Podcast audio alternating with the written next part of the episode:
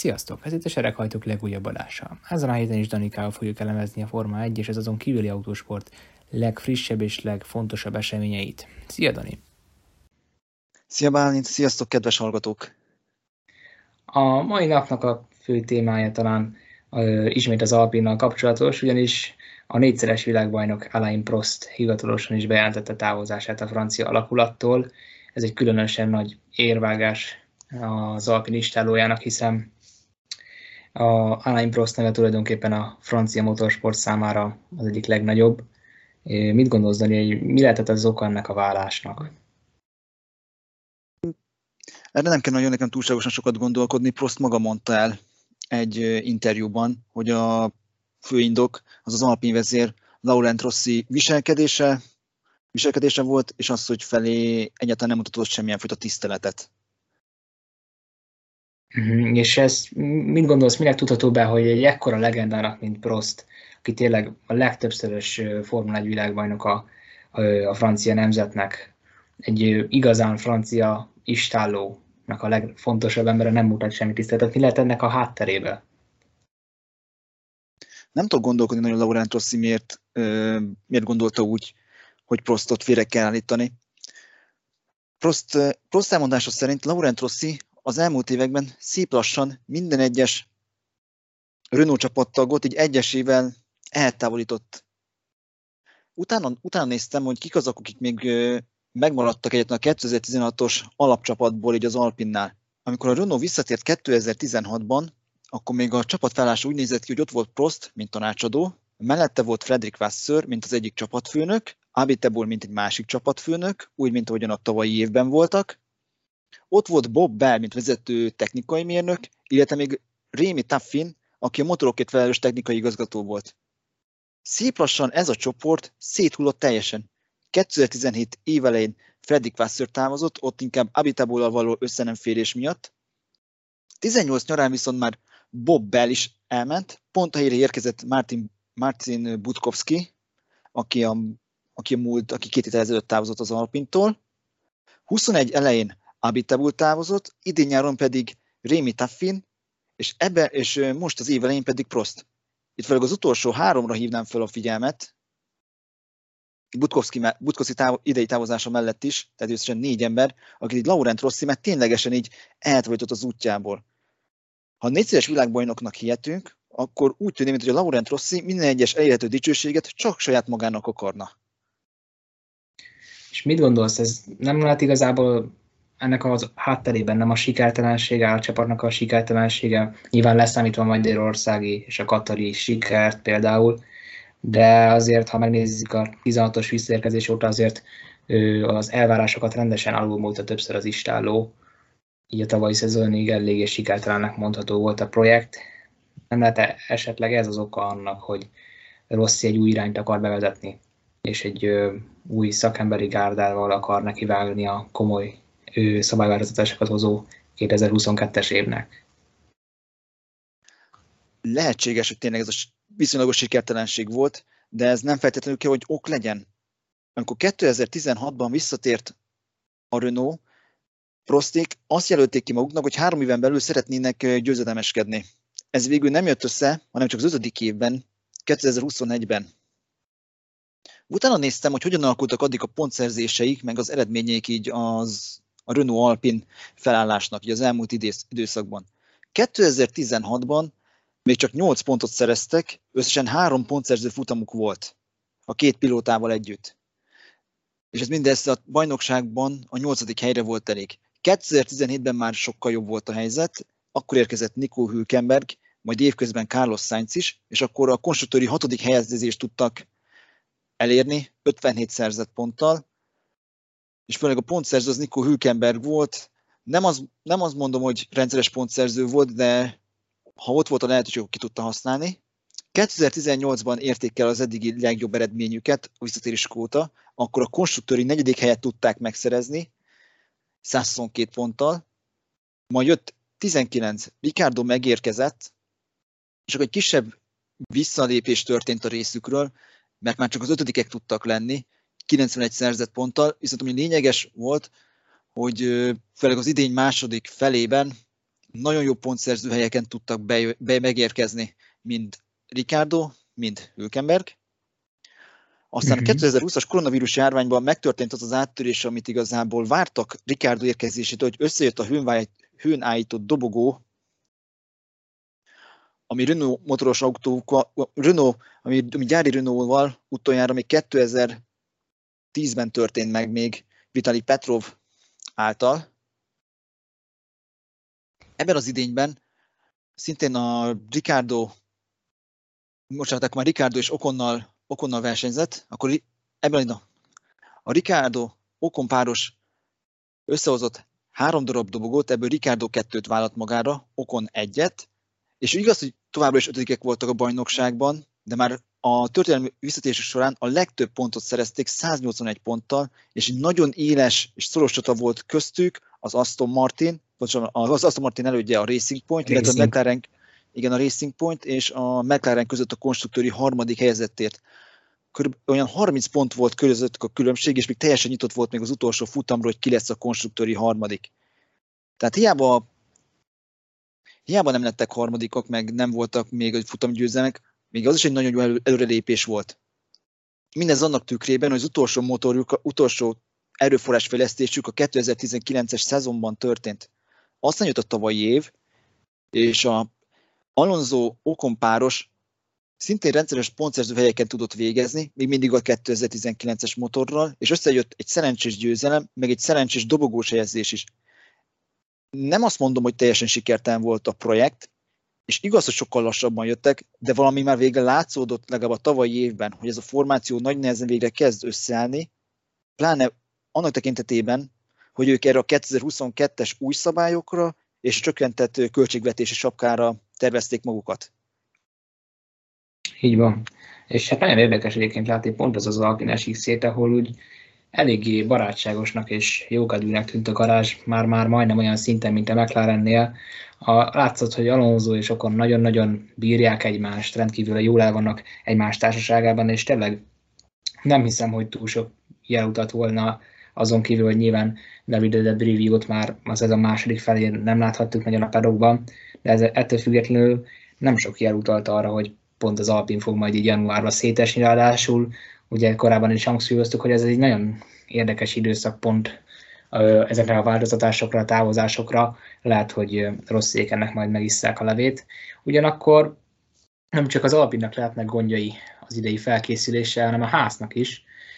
Ugye ez eléggé régóta már egy komoly hiánya az amerikai és részben orosz alakulatnak, hogy nincsen hivatalos szimulátor a csapatnak, amivel tesztelhetnének a pilóták. Mit gondolsz, ez mennyire hátráltathatja például Mick Schumachernek vagy Nikita Mazepinnek a felkészülését az idei évre az új autókra? Mindenféleképpen hátráltatja, mert még a többi pilóta, már közben a Williamsesek is már tudják, hogy körülbelül milyen erőhatások érhetik őket az új szabályok miatt az autóban. Tudják finomítani a vezetési stílusokat úgy, hogy már a ground effect sokkal nagyobb hatása lesz az autóra, mint eddig volt, és ez alapján tudják már finomítani igen a vezetési stílusokat, ez mind Mick Schumachernek, mind Nikita Mazepinnak hiányozni fog. Hiába tudna akár Mick Schumacher ismét a Fioranoi tesztpályára bemenni egy 2020-as ferrari az autó, az autó működése és a benne ható erők már teljesen mások lesznek. A sebesség körülbelül ugyanakkora, de a lényeges erőhatások teljesen különbözni fognak, amit eddig éreztek a pilóták. Főleg a lassú kanyarokban lesz majd más az érzet. És, és természetesen nagy, nagyon nagy hátrány. Ugyanakkor, ami kicsit még lehet bizak, bizakodniuk, az az, hogy a szimulátor nem tudja visszaadni teljesen a, a valós pályán mutatott adatokat, meg a valós pályán mutató erőhatásokat. Ott tényleg mindenki Barcelonában fogja először megtudni, hogy milyen az, amikor a saját bőrén tapasztalja meg a kanyarokban lévő előhatásokat. Így van, és ez nagy kérdés, hogy vajon el tudják-e intézni például a Mazepinnek egy szimulátor bérlést valamelyik istálónál. Érdekes kérdés, hogy melyik az a rivális, aki úgymond megengedni ezt. Igazából ha. ezt már tudjuk, hogy ki, ki segít, hogyha baj van. Daniel Kviat, nem tudom, láttad-e tavaly azt a képet a Twitteren? Ő szerintem nem. Amikor már Katarra is kellett felkészülniük a pilótáknak, akkor Miket gyorsan a Ferrari berántotta kicsi szimulá- egy kis szimulátorozásra. Mazepin nem, lévén, hogy ő nem Ferrari junior, de maga az orosz megtalálta a módját, bekérdezkedett Daniel, Daniel Kviat saját kis szimulátorába, és ott ment pár kört a Katari pályán. Érdekes, nem semmi, hogy az Alpin tartalékpilotájának, Daniel Kviatnak micsoda otthoni kis kollekciója van, akkor nyilván az orosz akkor az oroszt kisegítette. Hát kíváncsiak várjuk, hogy vajon a szezon kezdésre mennyire lesznek majd felkészülve a ház Mi? csapatánál. Még mit gondolsz szerinted, még továbbra is a legutolsók lesznek ebben az idényben? Ez egy nagyon jó kérdés a háznak a helyzete, hiszen ők már kimondottan a tavalyi szezon beáldozták erre a 2022-es évre, és pont emiatt szerintem van realitás annak, hogy előrébb tudnak kapaszkodni majd a mezőnyben, és igazából ami bizakodó lehet az, az ő, ő istálójuk kapcsán, az egyértelműen az, hogy nem nagyon hallani ott lemondásokról, ilyen forró hangulatról, mint például az Alpinnál, vagy esetleg az Aston Martinnál jellemző volt, hanem ők ő, tényleg csendben, úgymond elvonultak, talán még a mezőny végéről is, és magukban dolgozták végig az egész évet bent a garázsban. Nagyon kíváncsi vagyok, hogy meddig tudnak eljutni. Én azt várom, hogy nem tök utolsók lesznek majd a 22-es évben, hanem jóval közelebb tudnak zárkózni majd a középmezőny végéhez, akár közepéhez, bár azt már kicsit erősnek érzem, mert bár szabályváltoztatások vannak, de azt azért én nem várom, hogy az egész mezőny fenekestül felforduljon. Én is hasonlót várok, hogy közelebb kerülnek, csak én is hozzászóljak.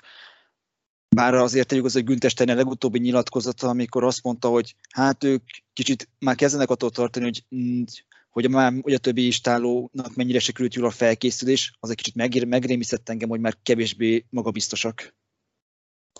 Így van, bár mondjuk jól tudjuk, hogy ilyenkor zajlik a média háború, és minden csapatfőnök tulajdonképpen elmondja, hogy az ő autója rendkívül gyengére sikerült, a másiktól várja azt, hogy ledominálja az egész évet, ugye megtette ezt korábban minden évben a Mercedes.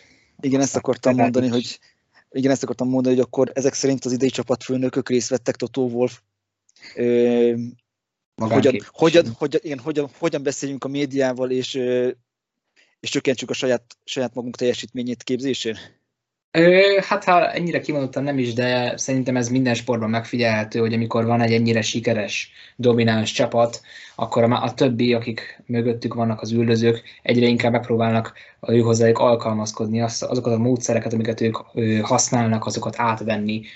Ez már több más sportágban is megfigyelhető, hogy ilyenkor mindig az van a rivalda fényben, ugye, aki uralja azt az időszakot, és a többiek ezt nyilván megpróbálják átvenni, másolni, és egyébként a kommunikációban is a Mercedesnek a, a médiával való kapcsolata, az szerintem úttörő ezen a területen ilyen szempontból, és hát lehet, hogy, hogy a többiek is ezt átveszik egyre inkább, és megpróbálják a tényleges teljesítményt eltitkolni a sajtó nyilvánosság elől, hiszen nyilván ennek megvan a könnyű, vagy az előnye, hiszen hogyha beállítod magadat, mint nem favorit, akkor jóval kevesebb médiafigyelmet kapsz, ami kevesebb nyomásról is jár, és így azért könnyebb sokszor sokaknak teljesíteni. Akinek viszont már a hétvégén teljesítenie kell majd, január 28-án, egy péntek, Szaúd-Arábiában elstartol a Formula E idei szezonja. Ugye sokak számára érdekes és inspiráló ez a sorozat, vannak jócskán azok is, akik számára ez egy igen ellenszenves széria. Ugyanakkor abból a szempontból mindenképpen egy előny, hogy van ez a sorozat, hogy már januárban láthatunk rendes formula versenyzést. Nem tudom, hogy Dani, neked mi a véleményed a formula erről, de én személy szerint izgatottan várom, hogy az idei szezonban a nagy gyártók, akik jelen vannak ebben a sorozatban, mire mennek majd egymással. Én főleg a Formula ennek a második évadától kezdtem el erősebben követni magát a sorozatot, és főleg nekem még az az időszak tetszett, amikor még a box utcában még a kötelező autócser, autócserés időszak volt, amikor pilótáknak ki kellett ugraniuk, átmenni a másik autóba. Az egy kicsit akkor volt a nagyot is szólt, igen. Tessék? Az egy kicsit a fizikumról és a sprintelési képességről is szólt valóban. persze, de legalább nyilván lehetett így jókat nevedni, mikor így, hát jó, rossz, néha, néha rossz dolog a másokból szerencsén nevetni, amikor alig tudtak kijönni, vagy majdnem egymásba ütköztek a box utcában, de azért egy kis hát, szint vitt így ezzel, ezzel, a, ezzel a kis mutatványjal maga a sorozat. És most is szeretem, mert jó csaták tudnak kialakulni, pláne mióta két-három éve az második generációs autókkal bevezették a, az a támadó üzemmódot, amit kétszer fel kell venni a pilótáknak. És alapvetően egyébként rendkívül közel van egymáshoz a mezőny az idei teszteredményeken is. Az első nyolc versenyző két tizeden belül zárt, szóval ebből a szempontból egy rendkívül izgalmas sorozat. Izgalmas, és tök jó lenne, ha nem az lenne utána, hogy megvan a mert megvan a befutó, utána három óra múlva rá kell menni a Twitterre, hogy oké, okay, akkor mi a hivatalos, kiket zártak ki, kikapott 30 másodperces büntetést, így mert van. a tavalyi év nagyon erről szólt, és a tavalyi évnek egy jó részében nagyon elvette a kedvemet, hogy nézzem emiatt, és csak az, utol, és csak az évadzáró Tempelhofi dupla forduló volt az, amit így tényleg szinte százszerzalékosan végigkövettem, és nem csak az volt, hogy bele-bele pillantottam a futamokba. Így van, hát reméljük, hogy ezt sikerül olvasolni majd az idei évben. A most már a tavalyi évtől kezdve ugye hivatalos FIA világbajnokságként szereplő sorozatnak. Nem tudom, hogy te mit vársz hát az idei évtől a Formula E-ben, ki lehet az, aki szerinted tud majd győzedelmeskedni ebben a sorozatban? Melyik istáló autóéletnek a legjobbak? Ugye jelen van a csak ismertetésképpen nagy gyártók közül a Mercedes, ugye még idén a sorozatnak a tagja, valamint a Porsche, a Nissan, a DS és a Jaguar is például itt képviselteti magát, szóval azért elég komoly presztízse van ennek a sorozatnak. Mit vársz, melyik, várt, melyik gyártó lesz majd az, aki tud majd idén úgymond uralkodni ezen a bajnokságon? Szerintem a Mercedes és Nick, Mercedes Nick, Nick de Vries továbbra is ott lesz mindig az él közelében. Tavaly is hiába volt kaotikus maga az idény, a végén azért a legjobb pilóta került az, a leg, legjobb pilótához került maga a cím. Nick de Vries volt az, akinek volt két első helyezése, két dobogója, még három pontszerzése, azon túl pedig ilyen büntetések miatti kizárások, meg balesetek miatt, elő, kiesések miatt nem tudott jobb eredményeket elérni. És azt várom, hogy tőle is, hogy továbbra is ő lesz az, aki az első számú pilóta lesz. Akitől viszont sokat várok, és hogy végre ismét az élmezőnybe kerüljön az Sam Bird, az előzésmestere a Formula aki az eddigi években mindig a kvalifikációs rendszernek az egyik legnagyobb áldozata volt, amit már szerencsére az idei évre megújítottak. Így van, abszolút a kvalifikációs rendszer ugye változott, és egy rendkívül érdekes formációt választottak ki az idei évre. Ugye a Formula e mindig is egy olyan terület volt, egy olyan sorozat volt, ahova az újításokat szerették bevezetni, elkezdtek más utakon járni, mint amit mondjuk a Formula 1 járt, ugye az F1-ben egy kisebb változást eltekintve már hosszú évek óta ugyanaz a kvalifikációs rendszer van. Mit tudsz elmondani erről az új formációról, Dani? Mi az, ami ennek az előnye lehet, vagy a hátránya éppen? Az előző években mindig úgy volt a Formula 1-nek a kvalifikációs rendszere, úgy zajlott le, hogy fogták a 24 pilótát, szétbontották négy darab hatfős csoportra a ponttáblázat, ponttáblázat alapján, és, és, és fordított sorrendben egy hatos csoportba, egy hat, hat, hat, hatfős csoportba kiküldték őket, hogy fussák meg a leggyorsabb köreiket, és a 24 emberből kijött végeredmény első hat helyezettje mehetett utána egy szép lövést, a szuperpolt, és aki végül ott a leggyorsabb tudott lenni, az, az itt a polt ez rendkívül hátrányosan érintette mindig az első csoportok, akik, első csoportot, akik mindig egy nagyon nyers, felgumizatlan pályán kerültek, és persze mindig ők kerültek majdnem minden esetben a mezőny végére. Az idei évben ezzel már változtattak, és a idén 22 induló versenyzőt két 11 fős csoportra szedték szét. A csoportokban mindig az első négy helyzet fog tovább jutni, és így ki fog alakulni egy 8 fős playoff mezőny amiből utána az egyik csoport első helyezettje megy a másik csoport negyedik helyezettjével, a másik csoport második helyezettje pedig az első csoport harmadik helyezettjével. És miután megvolt ez a, ez a szép lövés szintén így közöttük, utána a legjobb, a legjobb négy, tehát hogy a győztesek bekerülnek egy elődöntőbe, megint egymás ellen küzdenek, majd utána így kialakul egy 1v1 döntő. És az ottani első, az ottani győztes lesz, aki a, megszerzi magát a hétvége, a, hétvé, a versenyre a polpozíciót, és a maradék helyeket pedig a leggyorsabb körök alapján így leosztják egymás között a pilótáknak.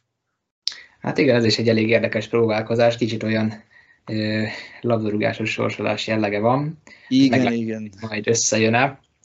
Minden esetre érdekes lesz majd látni, hogy a január 28-án Szaudarábiánban rajtoló sorozatban lesz, hogy fog funkcionálni majd. Tegyük Úgy hozzá, bocs, hogy közösszünet, tegyük hozzá, hogy még itt is még benne van a pakliban, hogy a, hogy a, főleg a playoffban, hogy a későbbi pilótáknak rendszeresen mindig sokkal jobb esélyek lesznek, mint az elsőknek, de ez már egyetem egy kijelentett mezőny, és még mindig a Forma 1, Formula E, bocsánat, Formula E mindig egyik nagy jellemzőjét mutatja a sót. Így van. Ebben ezen a területen is mondjuk már az F1 igyekszik alkalmazkodni a nézői elvárásoknak, ahogy teszi azt a Formula E már egy kicsivel régebb óta. Úgyhogy egy nagyon izgalmas idényt várhatunk majd ott is, hogyha már elegetek van a téli bőjtből, és úgy gondoljátok, hogy itt az idő autósportot nézni, akkor ezt pénteken majd január 28-án megtehetitek. Mi pedig várunk titeket majd a jövő héten is friss információkkal beszélgetni fogunk természetesen az Formula versenyeiről is, ugyanis kettő is lesz, majd szombaton is rendeznek egy második futamot Szaudarábiában, és természetesen a Forma 1 legfrissebb híreiről is beszélgetünk majd. Köszönjük, hogy velünk tartottatok, nagyon köszi a Dani a közreműködést, a segítséget, az információkat. Nagyon szívesen. És várunk benneteket jövő héten is. Sziasztok! Sziasztok!